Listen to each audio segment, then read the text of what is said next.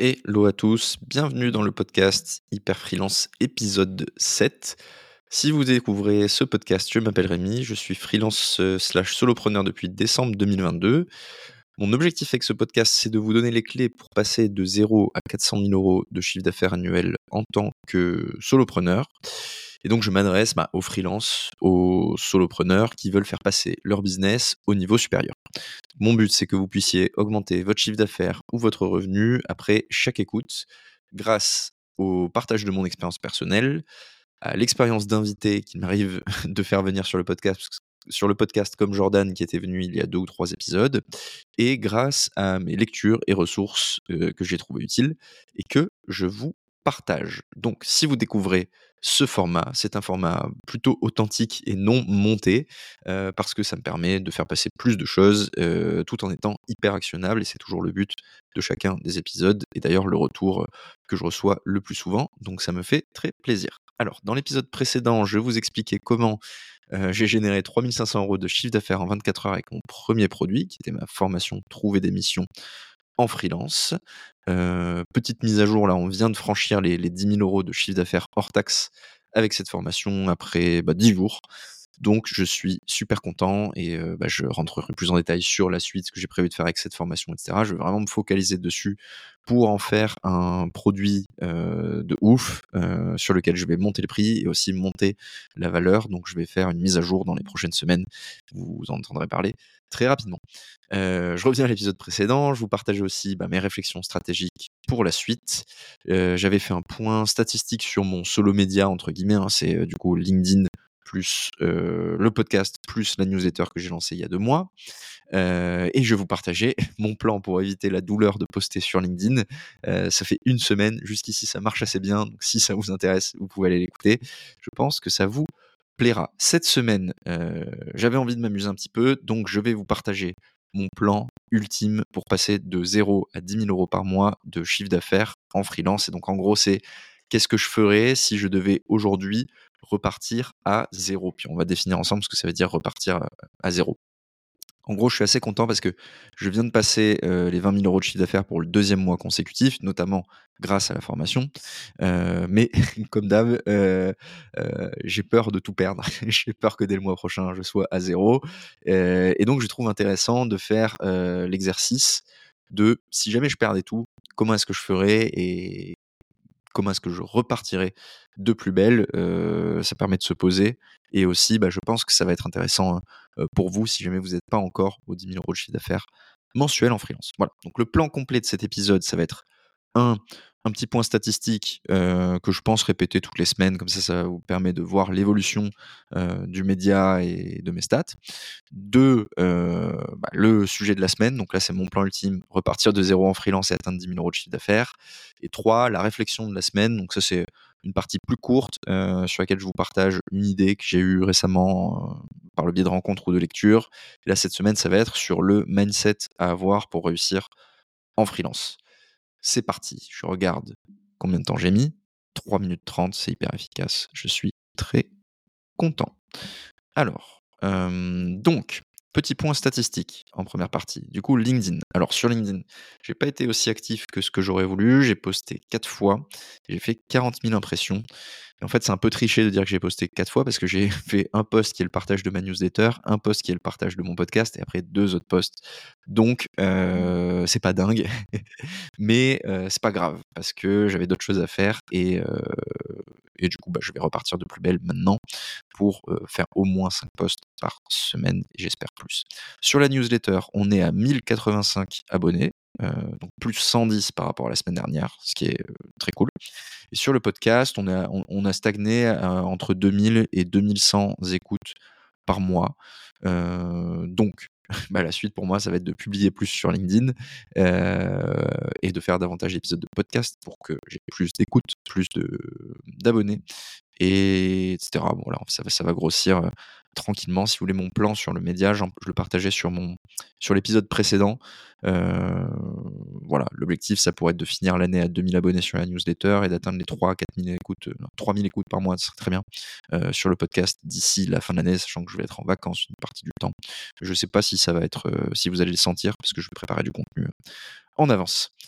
Voilà, on peut passer à la section 2. Cette semaine, c'est assez court, la partie statistique. Vous me direz si c'est utile que je rentre un peu plus dans les détails. Alors, le contenu de la semaine, mon plan ultime, si je devais repartir de zéro en freelance et atteindre 10 000 euros de chiffre d'affaires. Donc, alors, je vais redéfinir ce que ça veut dire partir de zéro pour qu'on soit bien clair. Donc, en gros, compétences techniques, je suis neutre. C'est-à-dire, je ne garde pas tout ce que j'ai appris sur les dernières années, donc que ce soit en termes, enfin, au niveau gross marketing, je reviens à bah, voilà, toutes les compétences techniques, les hard skills, etc. que j'ai appris sont remis à un niveau neutre. C'est-à-dire que je connais les outils, mais je les ai jamais réellement utilisés. Donc il faut que je réapprenne la technique et la mise en pratique si jamais je veux bah, pouvoir les utiliser pour des clients.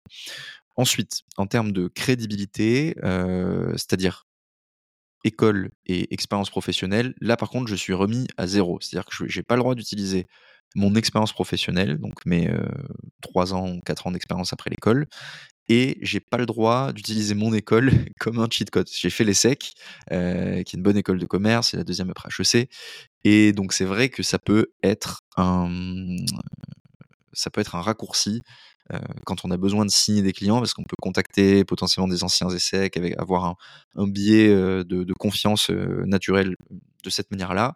Donc là, pour l'exercice, j'ai décidé de remettre à zéro, et donc en fait, on va dire que j'ai pas fait l'essai, que j'ai fait une école normale ou une université quoi. Mais voilà, j'ai un niveau scolaire normal, sans sans highlight particulier. Il va falloir que j'arrête avec les anglicismes parce que j'ai reçu un retour sur lequel d'une personne qui disait ne pas tout comprendre.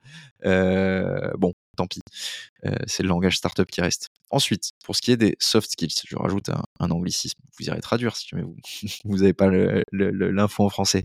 Donc, pour moi, ça va être l'écriture, donc mes capacités en copywriting, c'est-à-dire la capacité d'écrire des posts, d'écrire des articles, d'écrire des landing pages, donc des pages de vente.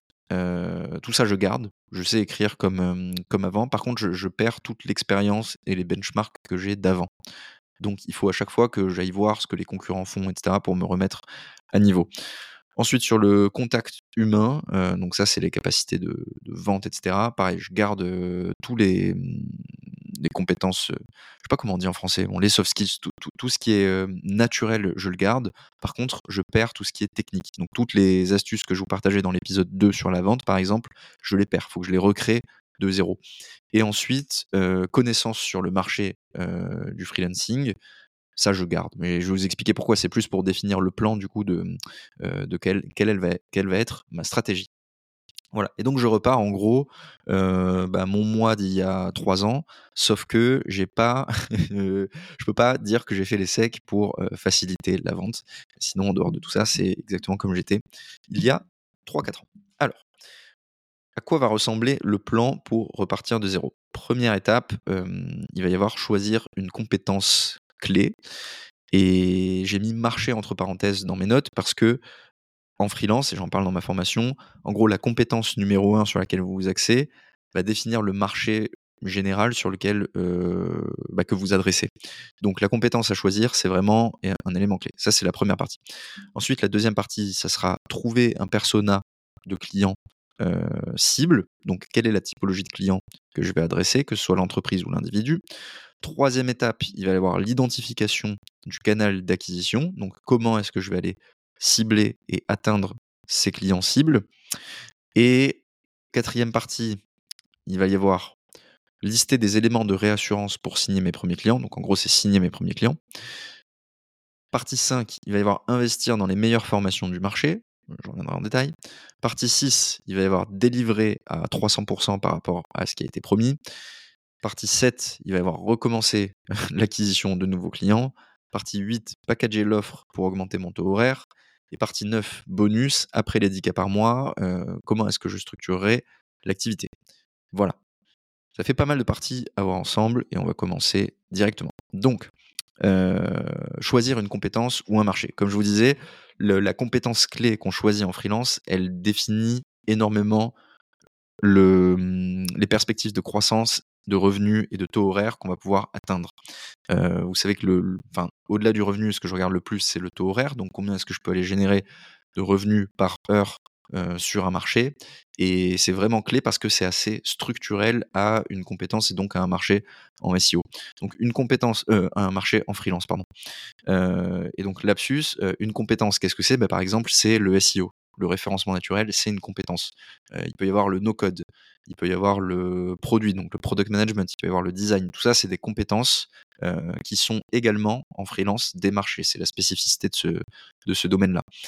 Pour identifier la compétence et donc le marché que j'adresserai en priorité, je choisirai entre deux approches. Et vous pouvez, vous pouvez aussi faire pareil, hein. vous pouvez choisir entre deux approches. La première approche, c'est trouver le hard skill, donc la compétence dure, la plus rare du marché.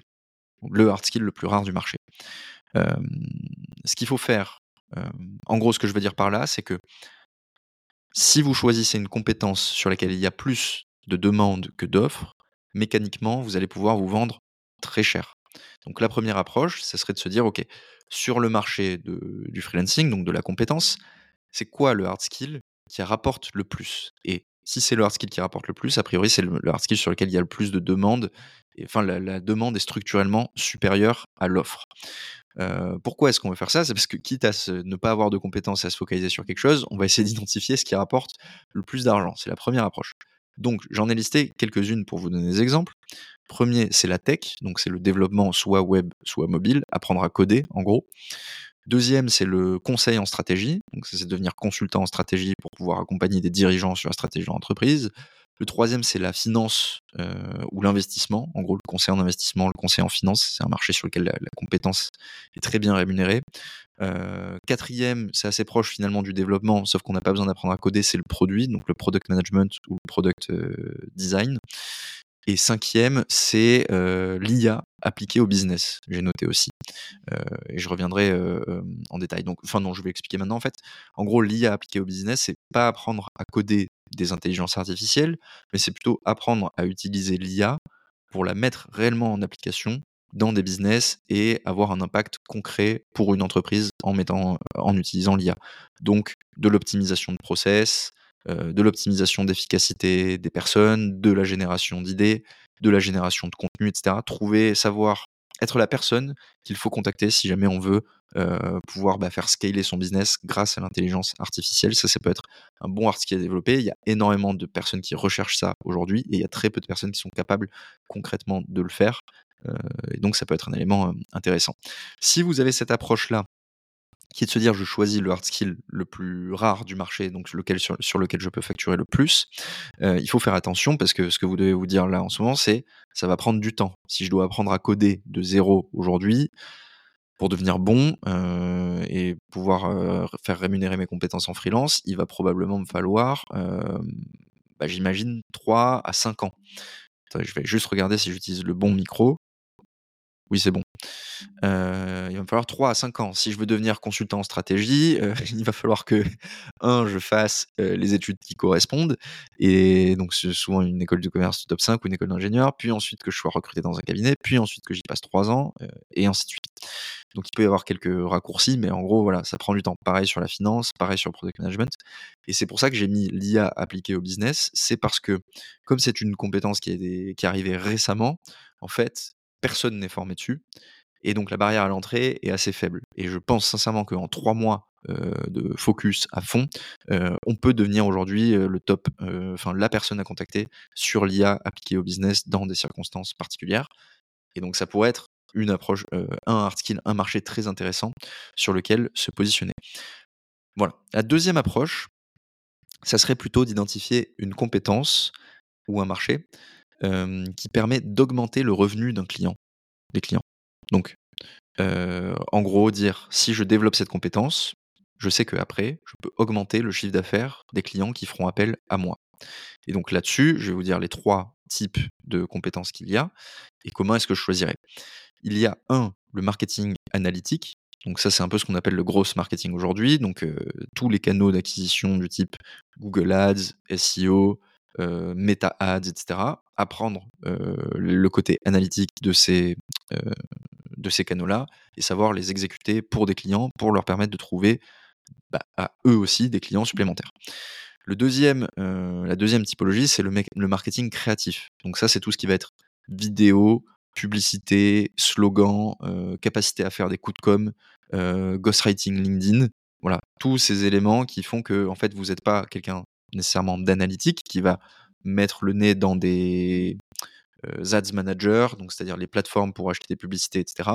Mais vous allez être la personne qui crée des matériels qui ensuite génèrent du chiffre d'affaires aux clients qui ont payé pour obtenir ces matériels-là. Donc typiquement des vidéos.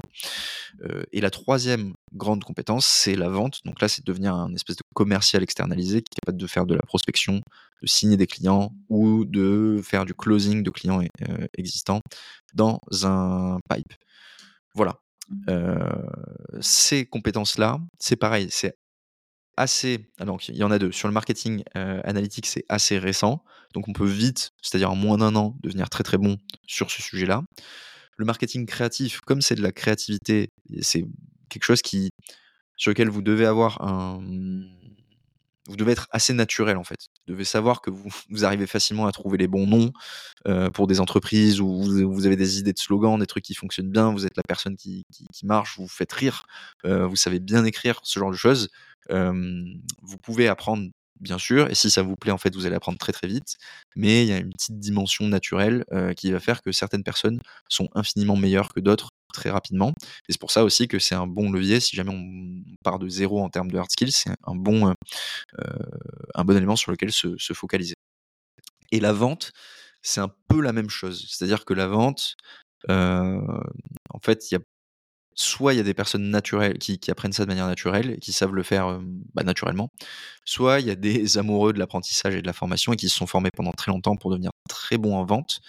Et donc en fait, si vous êtes un peu entre les deux, vous pouvez devenir un excellent commercial en 3 à 6 mois. Honnêtement, sur tout ce qui est prospection plus vente, vous pouvez devenir très très bon très rapidement si jamais vous avez envie de progresser. Donc il y a ces deux grandes approches. Première approche, je répète, c'est trouver le hard skill le plus rare du marché, sur lequel on peut avoir le taux horaire le plus élevé, parce qu'il y a peu de personnes qui sont capables d'avoir cette compétence, donc il y a davantage de demandes que de profils. Et deuxième typologie, euh, deuxième approche possible, c'est de travailler une compétence qui va permettre d'augmenter le revenu de vos clients. Et donc là, pour identifier laquelle, ça va être euh, ce qui vous intéresse le plus à long terme, ce sur quoi vous avez envie de progresser, ce sur quoi vous sentez que vous pouvez être naturellement meilleur que les autres. Tandis que si, vous optez pour l'approche trouver le hard skill, donc la compétence dure la plus rare du marché, là il faut identifier ce sur quoi, ce sur quoi vous allez aller le plus vite. Donc c'est-à-dire si vous savez déjà coder, ce serait dommage de ne pas choisir d'apprendre à coder. si vous faites déjà du conseil en stratégie, ce serait dommage de ne pas rester sur le conseil en stratégie. Idem sur la finance, idem sur le produit. Si vous n'avez rien de tout ça, l'IA appliquée au business peut être très très intéressant. et voilà, c'est pas facile, mais c'est un bon, c'est un bon sujet. Donc moi, ce que je vais faire dans la suite, c'est que je vais faire les deux use cases, soit j'utilise l'IA appliquée au business, donc on va, on va raccourcir, on va dire l'IA, soit j'utilise un mélange de marketing analytique et de marketing créatif, mais plutôt analytique, donc trouver des clients pour mes clients. voilà.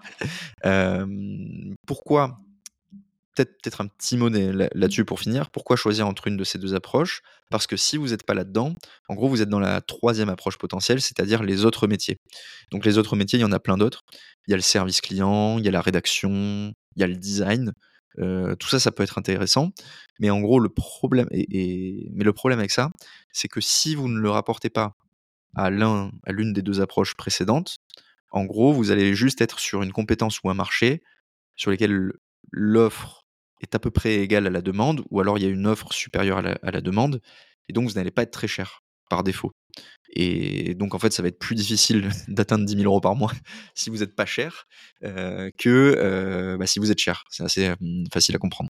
Donc, ce que je vous encourage à faire si jamais vous êtes dans une de ces catégories de métiers, c'est vous dire comment est-ce que vous pouvez vous rattacher au point 2, c'est-à-dire comment est-ce que si vous faites du design, vous pouvez ne plus vendre du design à vos clients, mais vendre une augmentation de leur chiffre d'affaires. Donc par exemple, si vous faites du design de site web, vous pouvez vendre à vos clients un site web qui va convertir mieux et donc qui va générer davantage de prospects ou davantage de chiffre d'affaires. Et là, vous vendez plus de design, vous vendez du chiffre d'affaires. Et c'est beaucoup plus facile à vendre et ça se facture beaucoup plus cher naturellement puisque c'est plus une dépense pour un client, c'est un investissement. Voilà.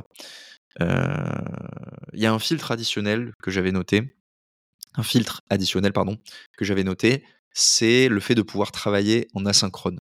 Et donc, pourquoi est-ce que je mets ça? Parce que un moment, j'ai hésité dans ma carrière. Donc moi, vous avez bien choisi, vous avez bien compris. En gros, pour l'instant, enfin, dans, ce que j'ai fait, ce que j'ai exécuté, c'est que j'ai fait le point 2. Donc je me suis je me sur ce qui permet de générer des revenus. Donc dedans, il y avait le marketing, analytique, créatif ou la vente. Et j'ai appliqué un filtre additionnel, c'est le travail asynchrone. Donc j'aurais pu, je pense, devenir un bon commercial. Je vous laisse aller réécouter ma, euh, mon podcast numéro 2 sur la vente en freelance. Euh, c'est quelque chose sur lequel j'ai progressé et je, suis assez bon, euh, humblement, si on se base sur mon taux de closing. Mais c'est pas quelque chose qui s'exécute en asynchrone. Donc en fait, vous êtes très dépendant de l'agenda des autres et donc vous êtes très peu libre. Et ce que je veux dire par là, c'est que vous allez avoir des rendez-vous que vous allez devoir honorer. Les personnes vont arriver en retard à ces rendez-vous parfois, parfois ne vont pas prévenir. donc en fait, c'est très difficile de s'organiser et de devenir libre en termes d'horaire et de géographie parce que bah, vous dépendez des autres. Et donc voilà, c'est pas très, c'est pas un truc. C'est aussi pour ça que ça, rapporte davantage d'argent que le marketing, la vente, je pense. C'est que c'est un petit peu plus douloureux à mettre en place. Donc, voilà les filtres que j'applique et voilà pourquoi je vais choisir les deux compétences suivantes qui vont être soit le marketing, soit l'IA appliquée au business dans la suite de cette étude de cas, le plan ultime pour atteindre les, les 10 000 euros de chiffre d'affaires. Donc, deuxième partie, maintenant qu'on a identifié les compétences sur lesquelles on voulait travailler, ça va être trouver un persona de client. Donc là, je vais faire une pause, on est déjà à 22 minutes, je vais faire une pause pour boire un petit peu d'eau et ensuite je continue.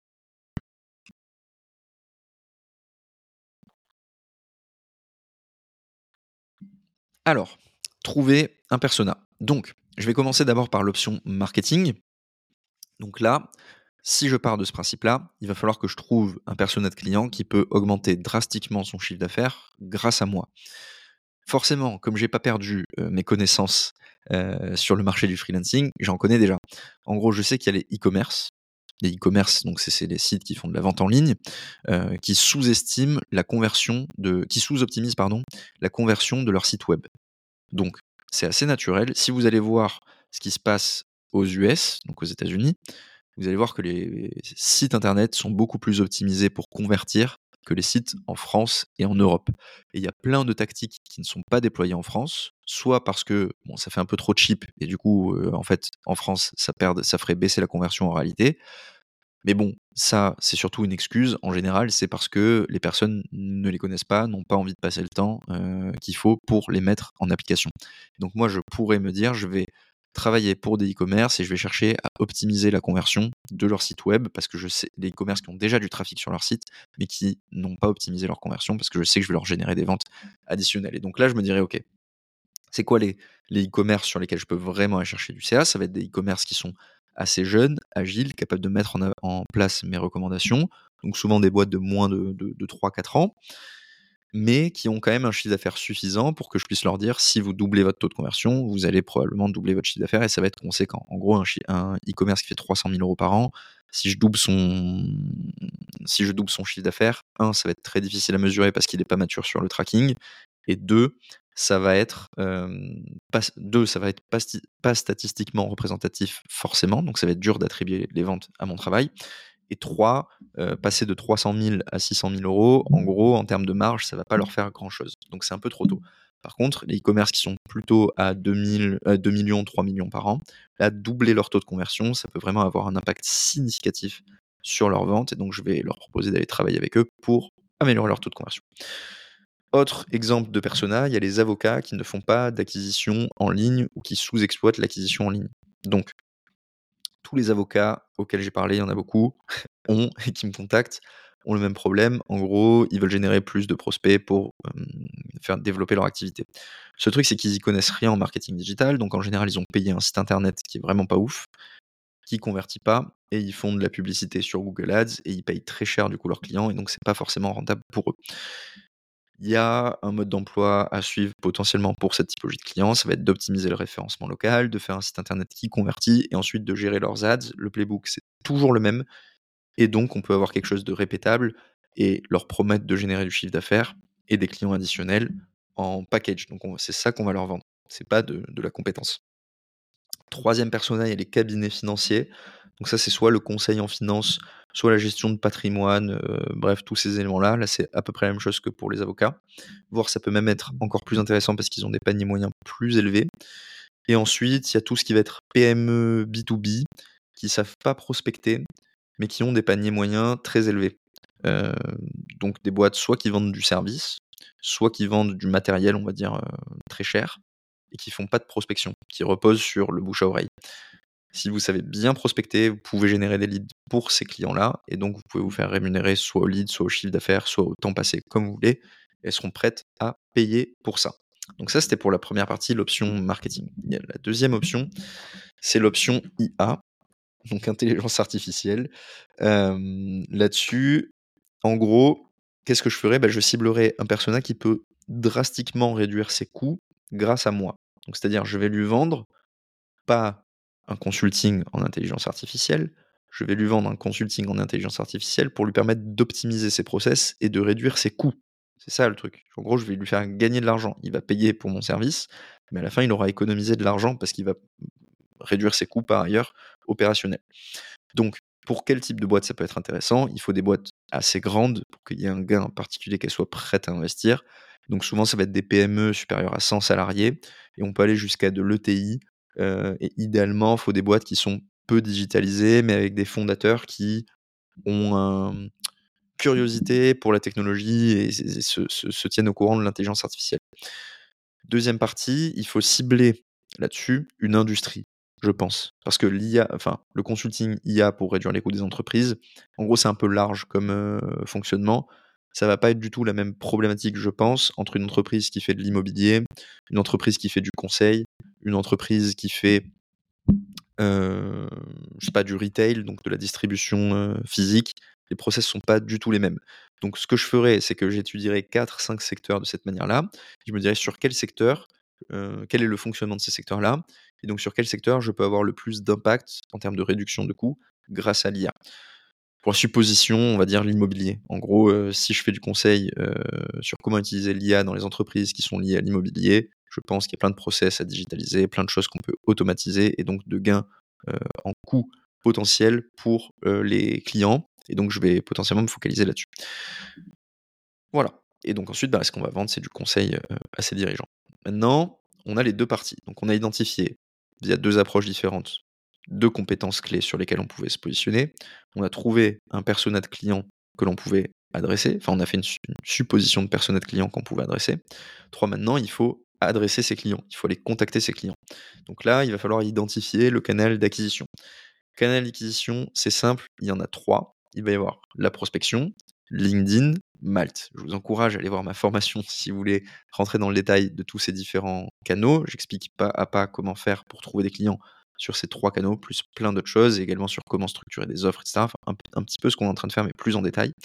Euh, et là, du coup, bon, comment est-ce qu'on va identifier canal d'acquisition? C'est quoi mon plan très concrètement? Première partie, j'optimise mon profil Malte. Donc là, je ne vais pas rentrer en détail dessus. En gros, peu importe mon secteur, il n'y a pas de. Risque à optimiser mon profil Malte. C'est un truc qui se fait d'un coup. Donc en une, fois, une fois que c'est optimisé, j'ai plus jamais besoin de le refaire. C'est constant. Une fois que j'aurai des nouvelles missions, etc., il faudra que j'optimise mon profil à nouveau avec les avis, etc. Mais une fois que c'est fait une fois, normalement, j'ai déjà fait le minimum pour trouver des clients. Donc je commence par ça. Une fois que ça c'est fait, je passe à la prospection. Je me dis, je vais prospecter, on va dire, 2 à 3 heures par jour pour trouver des clients. Donc j'explique dans la formation comment est-ce que je ferai pour prospecter, mais en gros, je contacterai chacun des personas, enfin je ferai une liste d'entreprises avec lesquelles j'ai envie de travailler qui me semblent être les clients idéaux de l'offre quand je suis en train de construire. Donc par exemple, si je fais les avocats, je vais trouver 10 cabinets d'avocats euh, qui ont des paniers moyens assez élevés, qui ne font pas d'acquisition digitale, qui ont un site internet qui convertit pas, et je vais leur envoyer un message en leur disant euh, je suis capable, enfin je suis spécialisé dans l'accompagnement d'avocats qui ont besoin de générer des prospects euh, ou des clients. Euh, j'utilise une méthode qui est basée sur Google Ads et le SEO. ça fonctionne très bien, etc. Est-ce que je vous ai fait une petite vidéo pour vous expliquer comment est-ce qu'on pourrait, enfin, qu'est-ce que je mettrais en place à votre place? Si ça vous intéresse, on peut prévoir 30 minutes pour en discuter plus en détail ou pour que je puisse vous donner davantage de conseils Et là, je mets le lien vers mon calendrier. Je rentre à fond dans le détail de tout ça, de comment structurer les appels, trouver les, de structurer les emails, trouver les clients et ça dans la formation. Je vous encourage à aller voir. Sur LinkedIn, comment est-ce que je ferai Donc ça, je vais expliquer juste après. Mais en gros, je, mmh, je, j'identifierai un side project, donc un projet à faire à côté, que je peux documenter. Donc, par exemple, si je décide de faire ça pour les avocats, en gros, je trouverai un avocat pour qui je peux faire la mission gratuitement et je documenterai la mission en direct sur LinkedIn. Donc tous les jours, je dirais voilà ce que j'ai fait, etc. Ça, à force, ça n'a pas fonctionné dans la première semaine, mais au bout de quelques semaines, ça devrait me générer des prospects additionnels. Et donc ça, c'est pourquoi est-ce que je ferai du LinkedIn? C'est pour ne pas dépendre de la prospection. Parce qu'en gros, le problème de la prospection, c'est que si j'arrête de prospecter, j'arrête d'avoir des clients, et donc je ne, me différencie pas sur le marché, et bah, ça va être un jeu sans fin. Donc tous les jours, j'investirai une heure pour une demi-heure à une heure pour écrire un post LinkedIn dans lequel je ne crée pas de contenu, mais je documente ce que je suis en train de faire, soit sur un projet, soit pour un client. Donc le client, c'était sur la partie marketing. Si on était plutôt sur la vente euh, IA, enfin de conseils en IA, en gros, je documenterai mes euh, tests et mises en application d'IA et ce que j'arrive à faire idéalement pour euh, bah, les entreprises que je, que je cible. Donc admettons par exemple je veux contacter les entreprises qui font de l'immobilier, je ferai de la recherche, donc de la prospection, donc voilà le type de projet qu'on pourrait mettre en place, etc. Je vous ai fait une petite vidéo pour vous expliquer, est-ce que vous avez du temps pour en discuter. Ensuite je ferai le call avec ces prospects, je leur poserai des questions sur comment est-ce qu'ils gèrent leur process, etc. Et ensuite, à la fin de la journée, je ferai un post LinkedIn en disant aujourd'hui j'ai rencontré tel, enfin, un dirigeant d'une grande d'une entreprise qui fait 200 millions d'euros de chiffre d'affaires. Voilà comment elle, voilà comment elle pourrait gagner 50 millions d'euros ou 5 millions d'euros par an grâce à l'intelligence artificielle. Et j'expliquerai pas à pas le process qu'elle pourrait mettre en place. Comme ça, je documente. D'un côté, je prospecte pour gagner du temps à court terme, trouver des clients. Et ensuite, sur LinkedIn, je crée du contenu, je documente pour pouvoir me créer une marque personnelle, me différencier et attirer des clients à moi et ne pas dépendre de la prospection. Et à côté de ça, je garde mon profil Malte que je continue d'optimiser. Euh, voilà, donc ça c'est pour la partie canal d'acquisition. Ensuite, maintenant, normalement, on a des rendez-vous avec ces personnes-là. Donc, il va falloir lister des leviers de réassurance pour signer les premiers clients. Parce que même si on arrive à obtenir les rendez-vous, ensuite il va falloir avoir la confiance nécessaire du prospect avec lequel on a rendez-vous pour qu'il se dise ok, je lui fais confiance alors qu'il n'a pas encore de clients, je vais travailler avec lui et je vais potentiellement le payer. Donc il y a une première partie, c'est apprendre à se présenter. Donc apprendre à mettre en avant vos forces, vos faiblesses, comment vous vendez, et comment vous gérez un call? Puisque si vous faites de la prospection, c'est pas la même chose exactement que ce que je décris dans mon deuxième podcast sur la vente, où là je parle surtout de vente en inbound, donc c'est-à-dire c'est les prospects qui vous contactent. Quand vous prospectez, il faut se présenter en début d'appel. Donc je parle un petit peu de tactique de présentation, etc., il me semble, dans le, dans le podcast, mais là, ce que je peux rajouter, c'est qu'en gros, il va falloir trouver une présentation qui va durer une, écrire une présentation qui va durer entre une minute et une minute trente, dans laquelle vous donnez envie de travailler avec vous. Sur la partie IA, donc je pense que c'est là le plus intéressant, ce que je ferai, c'est que je trouverai une chose intéressante à raconter. Donc je dirais, je me présente en live, j'ai même pas pris de notes, donc je ne sais pas si ça va être extraordinaire, mais je, je structurerai en différentes parties. Je ferai tout d'abord, bon, bah, bonjour, je m'appelle Rémi Loer. Là, si j'ai fait des études stylé, je le dirais. Si j'en ai pas fait, je passerai davantage. Je dirais, ça fait X années que je travaille dans l'intelligence artificielle. Si ça fait pas longtemps, je dirais, j'ai un passé dans tel secteur.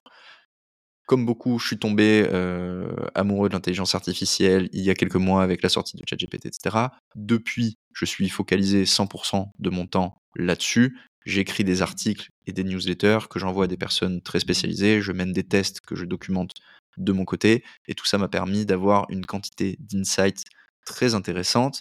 Et j'ai désormais une thèse, c'est que sur les entreprises qui font de la mmh, de l'immobilier, donc il faudrait rentrer plus dans le détail, hein, sur les entreprises qui font de la promotion immobilière que je rencontre, il y a 3 à 5% des coûts fixes qui pourraient être réduits grâce à l'implémentation de process très précis basés sur l'utilisation de ChatGPT et d'autres outils. Et donc, en ce moment, je suis en train d'accompagner des entreprises sur ces chantiers-là. Voilà comment est-ce que je me présenterai. Et c'est donc pour ça que je voulais avoir cet appel avec vous. J'étais très curieux de comprendre comment est-ce que vous, vous structuriez vos process et potentiellement bah, vous partager deux, trois astuces qui vous permettraient de faire gagner du temps et d'avoir des idées sur comment implémenter l'IA dans votre entreprise. Voilà. Et ensuite, il va falloir faire parler la personne au maximum. Et là, on rentre en phase de discovery et on retourne au même stade que là où on était dans le podcast numéro 2 sur la vente en freelance. Donc, apprendre à se présenter, c'est hyper important. La première présentation sera nulle, celle que j'ai faite était pas top, même si, je pense qu'elle est correcte, mais elle est, elle est pas non plus hyper optimisée. Mais plus vous allez vous présenter, mieux ça va fonctionner et vous allez voir ce que, ce que les gens apprécient lire. Et plus vous allez rentrer en contact avec des personnes, plus vous pourrez faire du name dropping, donc c'est-à-dire dire voilà, je parle à des entreprises comme Eiffage, euh, Bouygues, etc., pour leur donner des conseils sur leur euh, stratégie immobilière, alors qu'en fait, ben, ben, vous êtes juste en train de faire des cols de découverte. Hein. on tourne la réalité comme comme c'est le plus intéressant. Donc voilà, euh, je ferai peut-être un post LinkedIn ou une édition newsletter spéciale sur comment se présenter en freelance, ça pourrait être intéressant. Et c'était le premier levier de réassurance, voilà, c'est apprendre à bien se présenter quand vous partez du début pour qu'on vous fasse confiance sur la suite de l'appel. Deuxième partie, ça va être des leviers de closing. Donc, au niveau de la facturation, des termes de paiement, au premier client, il va falloir soit facturer à la performance, soit offrir une garantie satisfait ou remboursée sur demande. Voilà. Ça va faire peur à certains d'entre vous. Vous allez vous dire, ouais, mais en fait, est-ce que je vais vraiment être payé? Est-ce que je vais vraiment avoir l'argent, etc. bah, du coup, pas forcément. mais d'un autre côté, est-ce que vous voudriez être payé si le client n'est pas satisfait? Et en fait, non. La réalité, c'est non. Vous n'avez pas de business si vous n'avez pas un service qui satisfait vos clients. Donc en fait, pour signer votre premier client, vous pouvez soit facturer la performance, soit lui offrir une garantie satisfait ou remboursée, en fonction du métier, en fonction de ce qui est possible. Donc dire, bon, bah, dans tous les cas, en fait, moi j'applique une garantie satisfait ou remboursée. Si t'es pas content de la prestation, tu me dis, je te rembourse. Donc là, vous avez quand même la certitude d'être payé en avance, ou idéalement en partie en avance, ce qui vous permet d'avoir un client sérieux et ensuite, par contre, il va falloir tout donner sur le projet pour être sûr euh, bah, de satisfaire vos clients.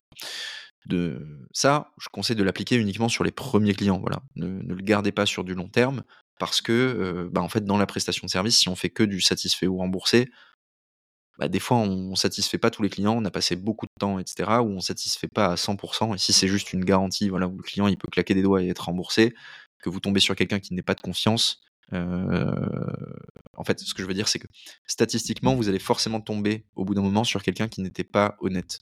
Si vous travaillez avec 100 clients, il y en aura au moins 4 ou 5 qui ne sont pas honnêtes et qui vont demander une garantie euh, satisfait, satisfait ou remboursé parce que vous l'avez proposé et qu'ils n'ont pas envie de payer. Donc, vous, vous allez nécessairement passer du temps et donc, comme c'est pas un jeu de volume, la prestation de service en freelance, il ne faut pas offrir cette euh, garantie à long terme. Mais par contre, sur vos 2-3 premiers clients, il est peu probable, enfin, si on se dit qu'il y a, voilà, sur 100 clients, il y a 4% de chances que vous ayez un client de mauvaise foi, sur vos trois premiers clients, il est peu probable qu'il y ait un client de mauvaise foi. Et donc, ça vaut le coup d'offrir cette garantie-là pour signer ses clients. Et dans tous les cas, ce qui vaut de l'argent, c'est pas la prestation que vous allez faire, c'est le enfin ce qui est intéressant pour vous, c'est pas l'argent que vous allez générer, c'est le case study que vous allez faire et donc le témoignage que vous allez récolter. Donc il vous faut quelqu'un de satisfait. Donc euh, je pense que c'est, enfin moi c'est ce que je ferais, je mettrai en place une garantie satisfait remboursée sur mes deux premiers clients. Ensuite, il faut se vendre soi-même, donc dire voilà, bon, en toute honnêteté, je lance cette activité, etc. Je suis hyper renseigné, mais vous êtes mon client pilote, donc très concrètement, on a identifié les, grandes lignes du projet, ce qu'on allait faire, etc. Vous êtes satisfait ou remboursé. Et moi, vous pouvez être sûr que je vais tout donner pour que vous soyez satisfait. Déjà parce que j'ai tout à fait intérêt, sinon je, ne gagne pas d'argent. Mais ensuite parce que bah, moi, je veux construire une activité stable et je veux prouver que que mon approche, elle fonctionne. Donc je vais tout faire pour que ça marche. Ça, je peux vous dire que ça va vous aider à closer. Dernière partie euh, qui correspond un petit peu à la partie sur euh, LinkedIn dans l'identification du canal d'acquisition, c'est travailler sur des side projects et documenter-les en public. Donc, par exemple, faire une série euh, sur comment est-ce que vous utilisez l'IA pour optimiser des process que vous avez, vous pouvez partager ça sur LinkedIn. C'est du contenu qui va être intéressant, qui va générer de, de l'engouement et qui donc va rassurer les clients que les premiers clients que vous allez signer. Donc si c'est un client qui vous contacte suite à votre contenu, sera beaucoup plus facile de le signer. Et si c'est un client que vous avez prospecté, vous allez pouvoir aussi lui montrer les side projects et les choses que vous avez sur, lesquelles vous êtes basé pour créer du contenu. Donc ça va le rassurer sur le fait que vous n'êtes pas un débutant complet. Particulièrement important sur la partie marketing, euh, voilà, ayez un site ou un projet sur lequel vous documentez tout ce que vous faites, comme ça, vous avez quelque chose à montrer à quelqu'un avant qu'il travaille, euh, travaille avec vous. On est déjà à 40 minutes euh, et on vient de signer normalement notre premier client. Donc je prends une petite gorgée d'eau et je continue.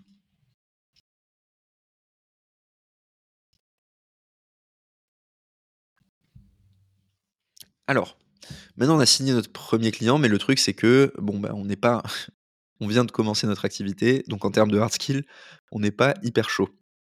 Donc là maintenant, on a fait un petit peu de chiffre d'affaires, il va falloir investir pour se former. Donc là, j'ai mis investir dans la meilleure formation du marché. En gros, par exemple, il y a Reforge et il y a CXL qui sont vraiment excellentes. Donc c'est des formations en anglais. Pour ce qui est de l'intelligence artificielle, je vous laisse trouver. Vous pouvez aussi, j'ai noté, vous pouvez aussi la créer. Parce qu'en gros, il y a peu de contenu intéressant sur l'IA ou ce qu'on peut vraiment mettre en place. Et donc, une partie de la valeur, c'est aussi potentiellement de devenir formateur en intelligence artificielle, ça vous aidera à signer des clients en prestat de service. Il y a un vrai marché là-dessus parce que les personnes veulent se former. Donc en fait, le side project, ça peut être de créer une formation sur l'IA avec des exemples concrets de mise en application. Et vous allez vous baser et donc quand vous allez vous présenter et vendre du service, vous pourrez dire je suis formateur en intelligence artificielle, ça va vous donner du crédit. Voilà, donc ça c'est une partie sur laquelle enfin, vous êtes obligé d'y passer parce que pour délivrer le, la valeur à votre client, il va falloir être formé au top niveau et donc il faut investir dans une formation euh, à la base. Si vous partez de zéro en termes de compétences, hein, bien sûr, mais même, même si vous partez pas de zéro, à un moment il va falloir réinvestir votre chiffre d'affaires dans la formation, c'est essentiel. Ensuite, partie d'après, c'est délivrer la valeur promise. Donc j'ai mis délivrer euh, à 300%. Euh, j'ai noté, en fait, c'est une phase difficile. Donc on va rester dans, le cas où je fais du marketing. Donc là, en gros, il va falloir montrer que j'arrive réellement à générer du chiffre d'affaires à mes clients. Et donc là, c'est une phase difficile parce qu'on ne l'a jamais fait et donc c'est très stressant. On a vendu quelque chose, mais on n'est pas sûr de réussir à délivrer la valeur. Et donc c'est pour ça qu'il faut commencer avec un client à 2-3 000 euros par mois ou avec deux petits clients à 1000 euros par mois. Pourquoi ces montants-là? Parce que pour les clients, ce n'est pas des énormes montants. Vous, par contre, ça vous permet de bien vivre et ensuite, vous pouvez vous donner à fond sur ces clients. Donc là, on n'est vraiment pas dans une logique de se dire je vais optimiser mon rendement horaire et je vais passer le moins de temps possible sur ces missions, etc. Et je suis content, je gagne 3000 euros par mois et je veux déjà commencer à empiler les clients. On est plutôt sur réussir à délivrer du résultat pour plus tard augmenter les prix et faire rentrer des clients additionnels. C'est pour ça que je mets que c'est une phase difficile, c'est que on gagne un petit peu d'argent, mais pas non plus énormément. Il faut qu'on se forme en même temps que la prestation et on n'a jamais fait le travail. Donc il y a une courbe d'apprentissage qui est très forte sur les premiers clients.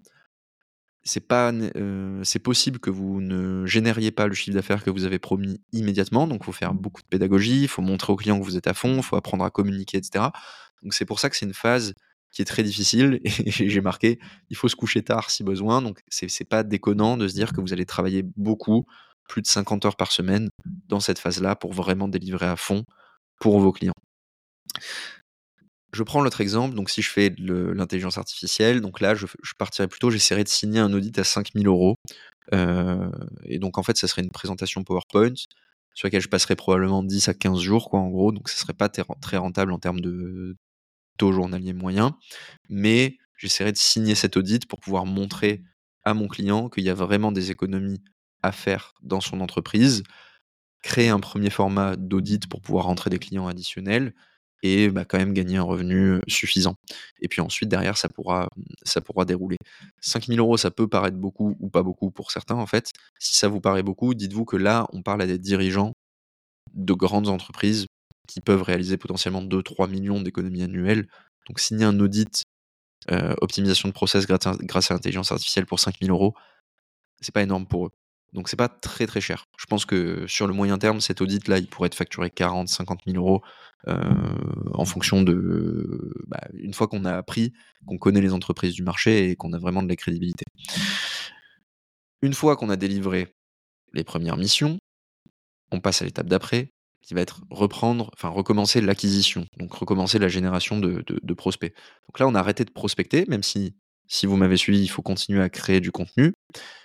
Mais, du coup, il faut que on se remette dans l'acquisition de nouveaux clients parce que bah, on est confiant qu'on arrive à délivrer la valeur qu'on a vendue.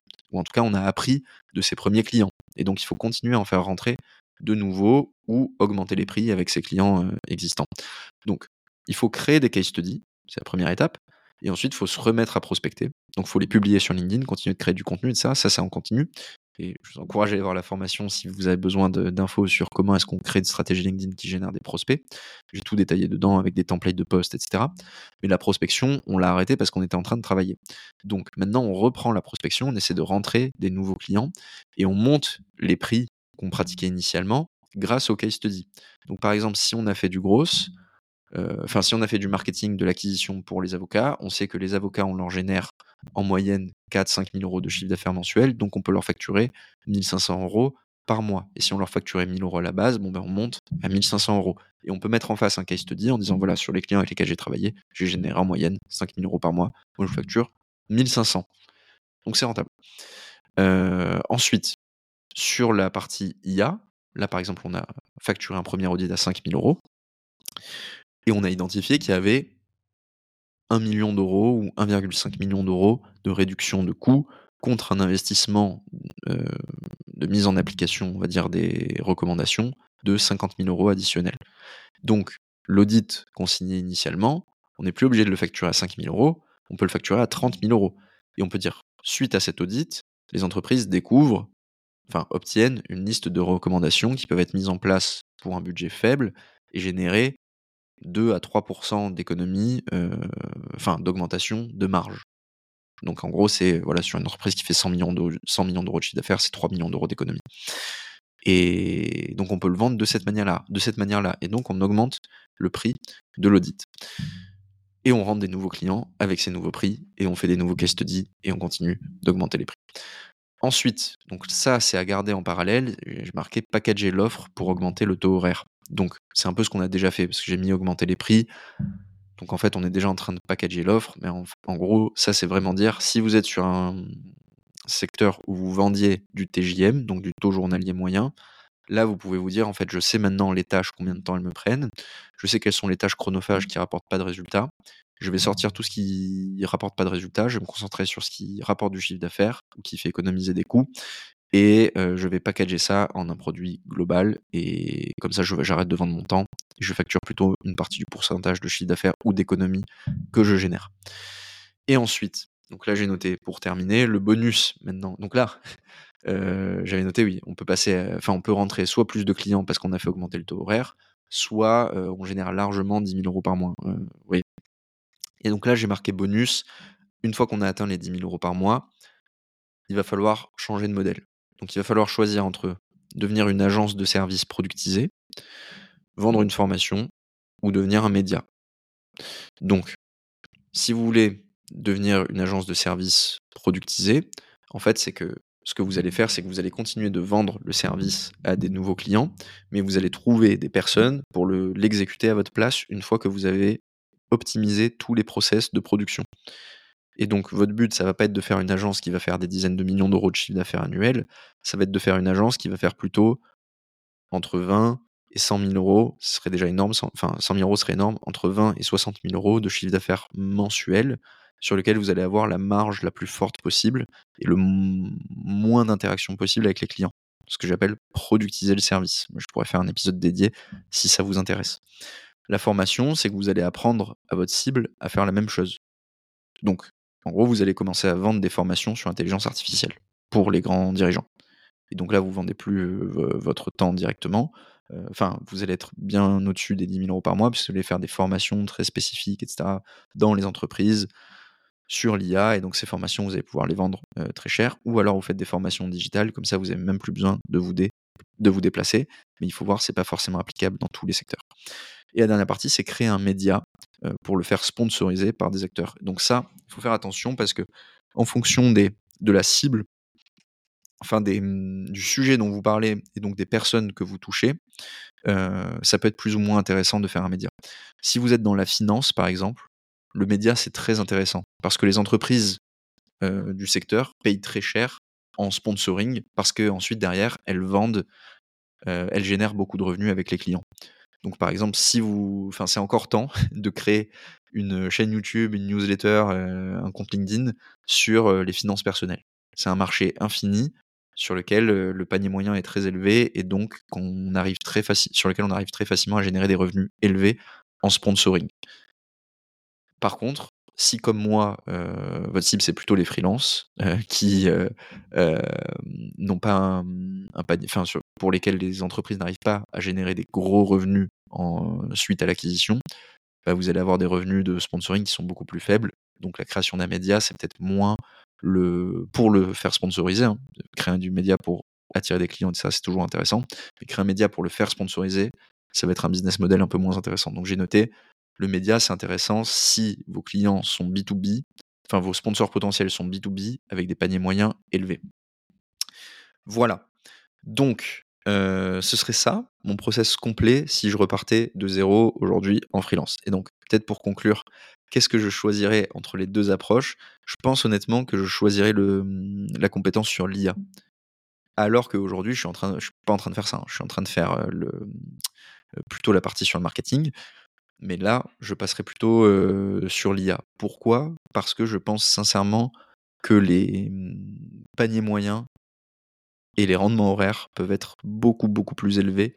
Et ça, c'est dû au fait que, un, on réduit les coûts des clients grâce à ça, et deux, il y a une pénurie totale d'offres par rapport à la demande. Toutes les entreprises virtuellement sont des clientes potentielles de ce service, mais il n'y a personne qui est capable de le faire, ou très peu de personnes euh, que l'on connaît aujourd'hui qui sont capables de le faire. Et donc je pense sincèrement qu'il y, y, aurait un vrai euh, cas à faire en devenant le consultant de référence sur l'optimisation de process grâce à, l'intelligence artificielle pour les entreprises, euh, pour les grandes entreprises ou les grandes PME. Voilà. Donc ça, c'était sur la partie plan complet pour atteindre les 10 000 euros par mois. Je le reprends. 1. Choisir une compétence ou un marché intéressant, rentable. Donc pour ça, vous avez deux approches. Soit vous trouvez un hard skill qui est rare, sur lequel il y a plus de demandes que d'offres et sur lequel on est bien rémunéré à l'heure. Soit vous identifiez une compétence qui vous permettra d'augmenter le revenu d'un client et vous allez facturer l'augmentation de ce revenu. Deux, vous trouvez un persona, c'est-à-dire un client potentiel, une, une, typologie de client potentiel pour lesquels vous apportez énormément de valeur. Trois, vous identifiez un canal d'acquisition, donc c'est-à-dire comment est-ce que vous allez toucher ces clients potentiels qu'est-ce que vous allez leur dire pour, leur faire, pour les amener en rendez-vous avec vous. 4, vous apprenez à closer ses clients. Donc pour signer les premiers clients, il va falloir apprendre à se présenter, trouver des moyens de les rassurer en facturant la performance ou en offrant une garantie satisfait ou remboursée, vendre votre, votre, motivation, vous vendre vous-même et travailler sur des side projects en les documentant en public pour avoir des éléments à mettre en avant pour les rassurer sur vos compétences. Ensuite, il va falloir investir dans les meilleures formations du marché pour être top niveau. Et une fois que vous et donc, pardon, j'ai sauté une étape. Donc, avant d'investir dans les meilleures formations du marché, même si ça peut être fait en parallèle, il va falloir signer votre premier client. Ensuite, vous investissez dans la meilleure formation.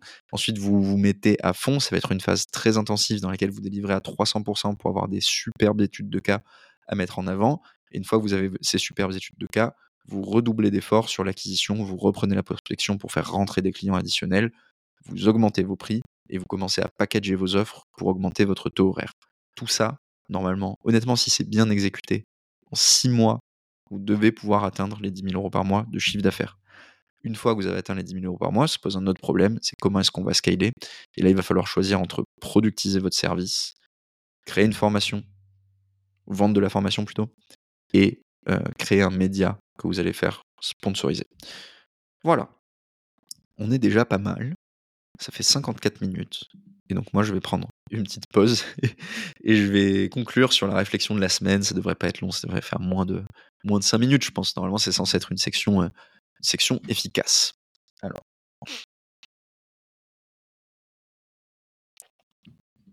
Donc, pour conclure la petite réflexion de la semaine, c'est quoi le mindset qu'il faut pour réussir en freelance donc, comme je vous disais, la semaine dernière, j'ai sorti ma formation sur comment trouver des, clients en, freelance et j'applique mes propres conseils. Donc, c'est-à-dire que j'ai appliqué une réduction satisfait ou remboursé sous 7 jours, euh, enfin jusqu'à 7 jours après avoir, accès après avoir obtenu l'accès à la formation. J'ai fait 100 ventes de formation et j'ai eu uniquement une demande de remboursement. Donc ça fait 1%. ça fait très exactement 1%. Donc, je suis satisfait de la statistique, même si j'aurais voulu que ce soit zéro. Euh, je trouve que 1% c'est bien. Pour référence, ce que j'aime bien dire, c'est Amazon, euh, il vise moins de 5% de taux de retour. Donc, si vous êtes à moins de 5% de taux de retour sur Amazon, donc de produits défectueux, etc., vous êtes euh, bon. Donc, à 1%, en fait, c'est excellent. Mais malgré tout, j'avais quand même envie de comprendre. Donc, j'ai demandé à cette personne qui m'a dit de ne pas être satisfaite et vouloir un remboursement qu'est-ce qu'elle pensait, enfin pourquoi est-ce qu'elle n'était pas satisfaite, qu'est-ce qu'elle n'avait pas trouvé ou qu'est-ce qu'elle pensé de la formation, en gros. Et donc ce qu'elle m'a dit, si tu écoutes ça, bah, peut-être que ça va te faire évoluer dans ta réflexion. Elle m'a dit, en gros, sur un des canaux que tu présentes, j'avais déjà toutes les informations, enfin j'avais la majorité des informations que tu partages, et sur les autres, bah, j'ai pas envie de faire l'effort. Donc en gros, j'ai pas envie de poster sur LinkedIn, par exemple. Et là, en fait, je me suis dit, Bon, ok, déjà, visiblement, il y a un problème parce que si elle est déjà. Enfin, non, ce qu'elle m'a dit d'ailleurs, c'est que sur le canal d'acquisition sur lequel elle n'a pas eu l'info qu'elle voulait, c'est qu'en fait, elle s'était déjà énormément renseignée sur ce canal d'acquisition avant. Donc bon, euh, en fait, si tu as déjà toutes les infos que tu veux sur un canal et que tu achètes ma formation pour avoir des infos sur les autres canaux, ben, a priori, il faut regarder à minima ces modules-là et essayer de mettre en application ce que je partage. Or, la personne mmh, partait du principe qu'elle ne voulait pas travailler sur ces canaux d'acquisition-là, et donc n'a même pas regardé les modules, qui, les modules de formation qui correspondaient.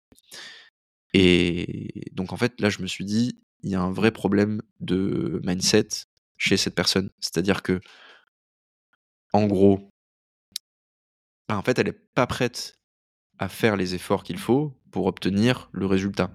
C'est-à-dire trouver des, pour trouver des missions en freelance, il y a plusieurs canaux d'acquisition. Et je partage exactement ce qu'il faut faire sur l'ensemble des canaux, mais elle n'a pas envie de le mettre en application. Et elle n'a même pas envie d'apprendre à le faire. Donc il n'y a qu'un canal sur lequel elle veut travailler, elle ne veut pas aller sur les autres, ça l'intéresse vraiment pas. Et donc là, pour moi, enfin, je me suis dit, c'est là que ça m'a donné euh, cette idée qui est de se dire, qu'est-ce qu'il faut avoir comme état d'esprit pour réussir en freelance? Parce que je me, en fait, avec cet état d'esprit, c'est sûr que la personne en question va finir par bloquer au premier palier du freelancing, c'est-à-dire entre voilà, c'est possible que grâce à qu'elle rentre suffisamment de prospects sur un canal et qu'elle arrive à faire 5 à 10 000 euros par mois, mais elle n'ira jamais beaucoup plus loin. Alors que c'est possible. Et elle va bloquer à ce niveau-là parce qu'elle a qu'un seul canal, une dépendance complète et qu'elle ne peut pas se différencier grâce à LinkedIn, par exemple. Et donc, euh, et donc ça m'a inspiré cette réflexion. Désolé, je suis un peu long, c'est la fin de l'épisode. qui est, j'ai noté quatre éléments qu'il faudrait, qu'il faut avoir dans son état d'esprit pour réussir en freelance, sans tomber dans le bullshit non plus de ce qu'on peut trouver. Donc, le premier élément, c'est la comparaison entre un gros mindset et un fixed mindset. Donc, c'est un livre qui existe que j'ai pas lu d'ailleurs, mais euh, je pense que ça peut être résumé en, en quelques mots. En gros, c'est il y a deux types de personnes il y a les personnes qui ont un état d'esprit figé et il y a les personnes qui ont un état d'esprit en croissance, on va dire. Donc les personnes qui ont un état d'esprit figé, c'est-à-dire qu'elles partent toujours de la situation actuelle et qu'elles n'envisagent pas l'évolution de cette situation. Par exemple, euh, je peux pas poster sur LinkedIn, je sais pas écrire. Ou je peux pas poster sur LinkedIn, j'ai rien à dire. Mais en fait, ça c'est un fixed mindset euh, euh, hyper facile à, identifier. La comparaison, ça serait de dire, ça serait d'avoir une autre personne qui elle dirait, je sais pas, je, je ne sais pas écrire. Enfin, pour générer des clients et me différencier, ne plus dépendre de plateforme ou de la prospection, il faut que je poste sur LinkedIn. Problème, je ne sais pas écrire, je l'ai jamais fait et j'ai pas grand chose à raconter. Donc, il va falloir que j'apprenne à écrire et que je trouve des choses à raconter. Et en fait, bah voilà, enfin, je, bah, je trouve ça s'explique, c'est, super simple à comprendre. Euh, en gros, vous avez plutôt envie d'être la deuxième catégorie de personnes que la première catégorie. si on n'a pas envie de poster sur. Enfin, si, vous ne savez pas écrire, vous pouvez apprendre. Si vous pensez que vous n'avez rien à dire, vous pouvez trouver des choses à dire. Bon, et, entre parenthèses, c'est exactement ce que j'explique dans la formation. Comment trouver des choses à dire euh, et à raconter sur LinkedIn avec des templates très précis. donc, euh, donc voilà. Première partie, grosse mindset versus fixe mindset. Deuxième partie, c'est, enfin deuxième élément, c'est faire ce qu'il y a à faire. Donc ça rejoint ce que je disais juste avant, c'est que oui, c'est possible de générer du chiffre d'affaires sans poster sur LinkedIn. Par contre, ce qui est certain, c'est qu'il y a aussi un plafond de verre en freelance. Et ce plafond de verre, il est autour de 10 000 euros de chiffre d'affaires par mois.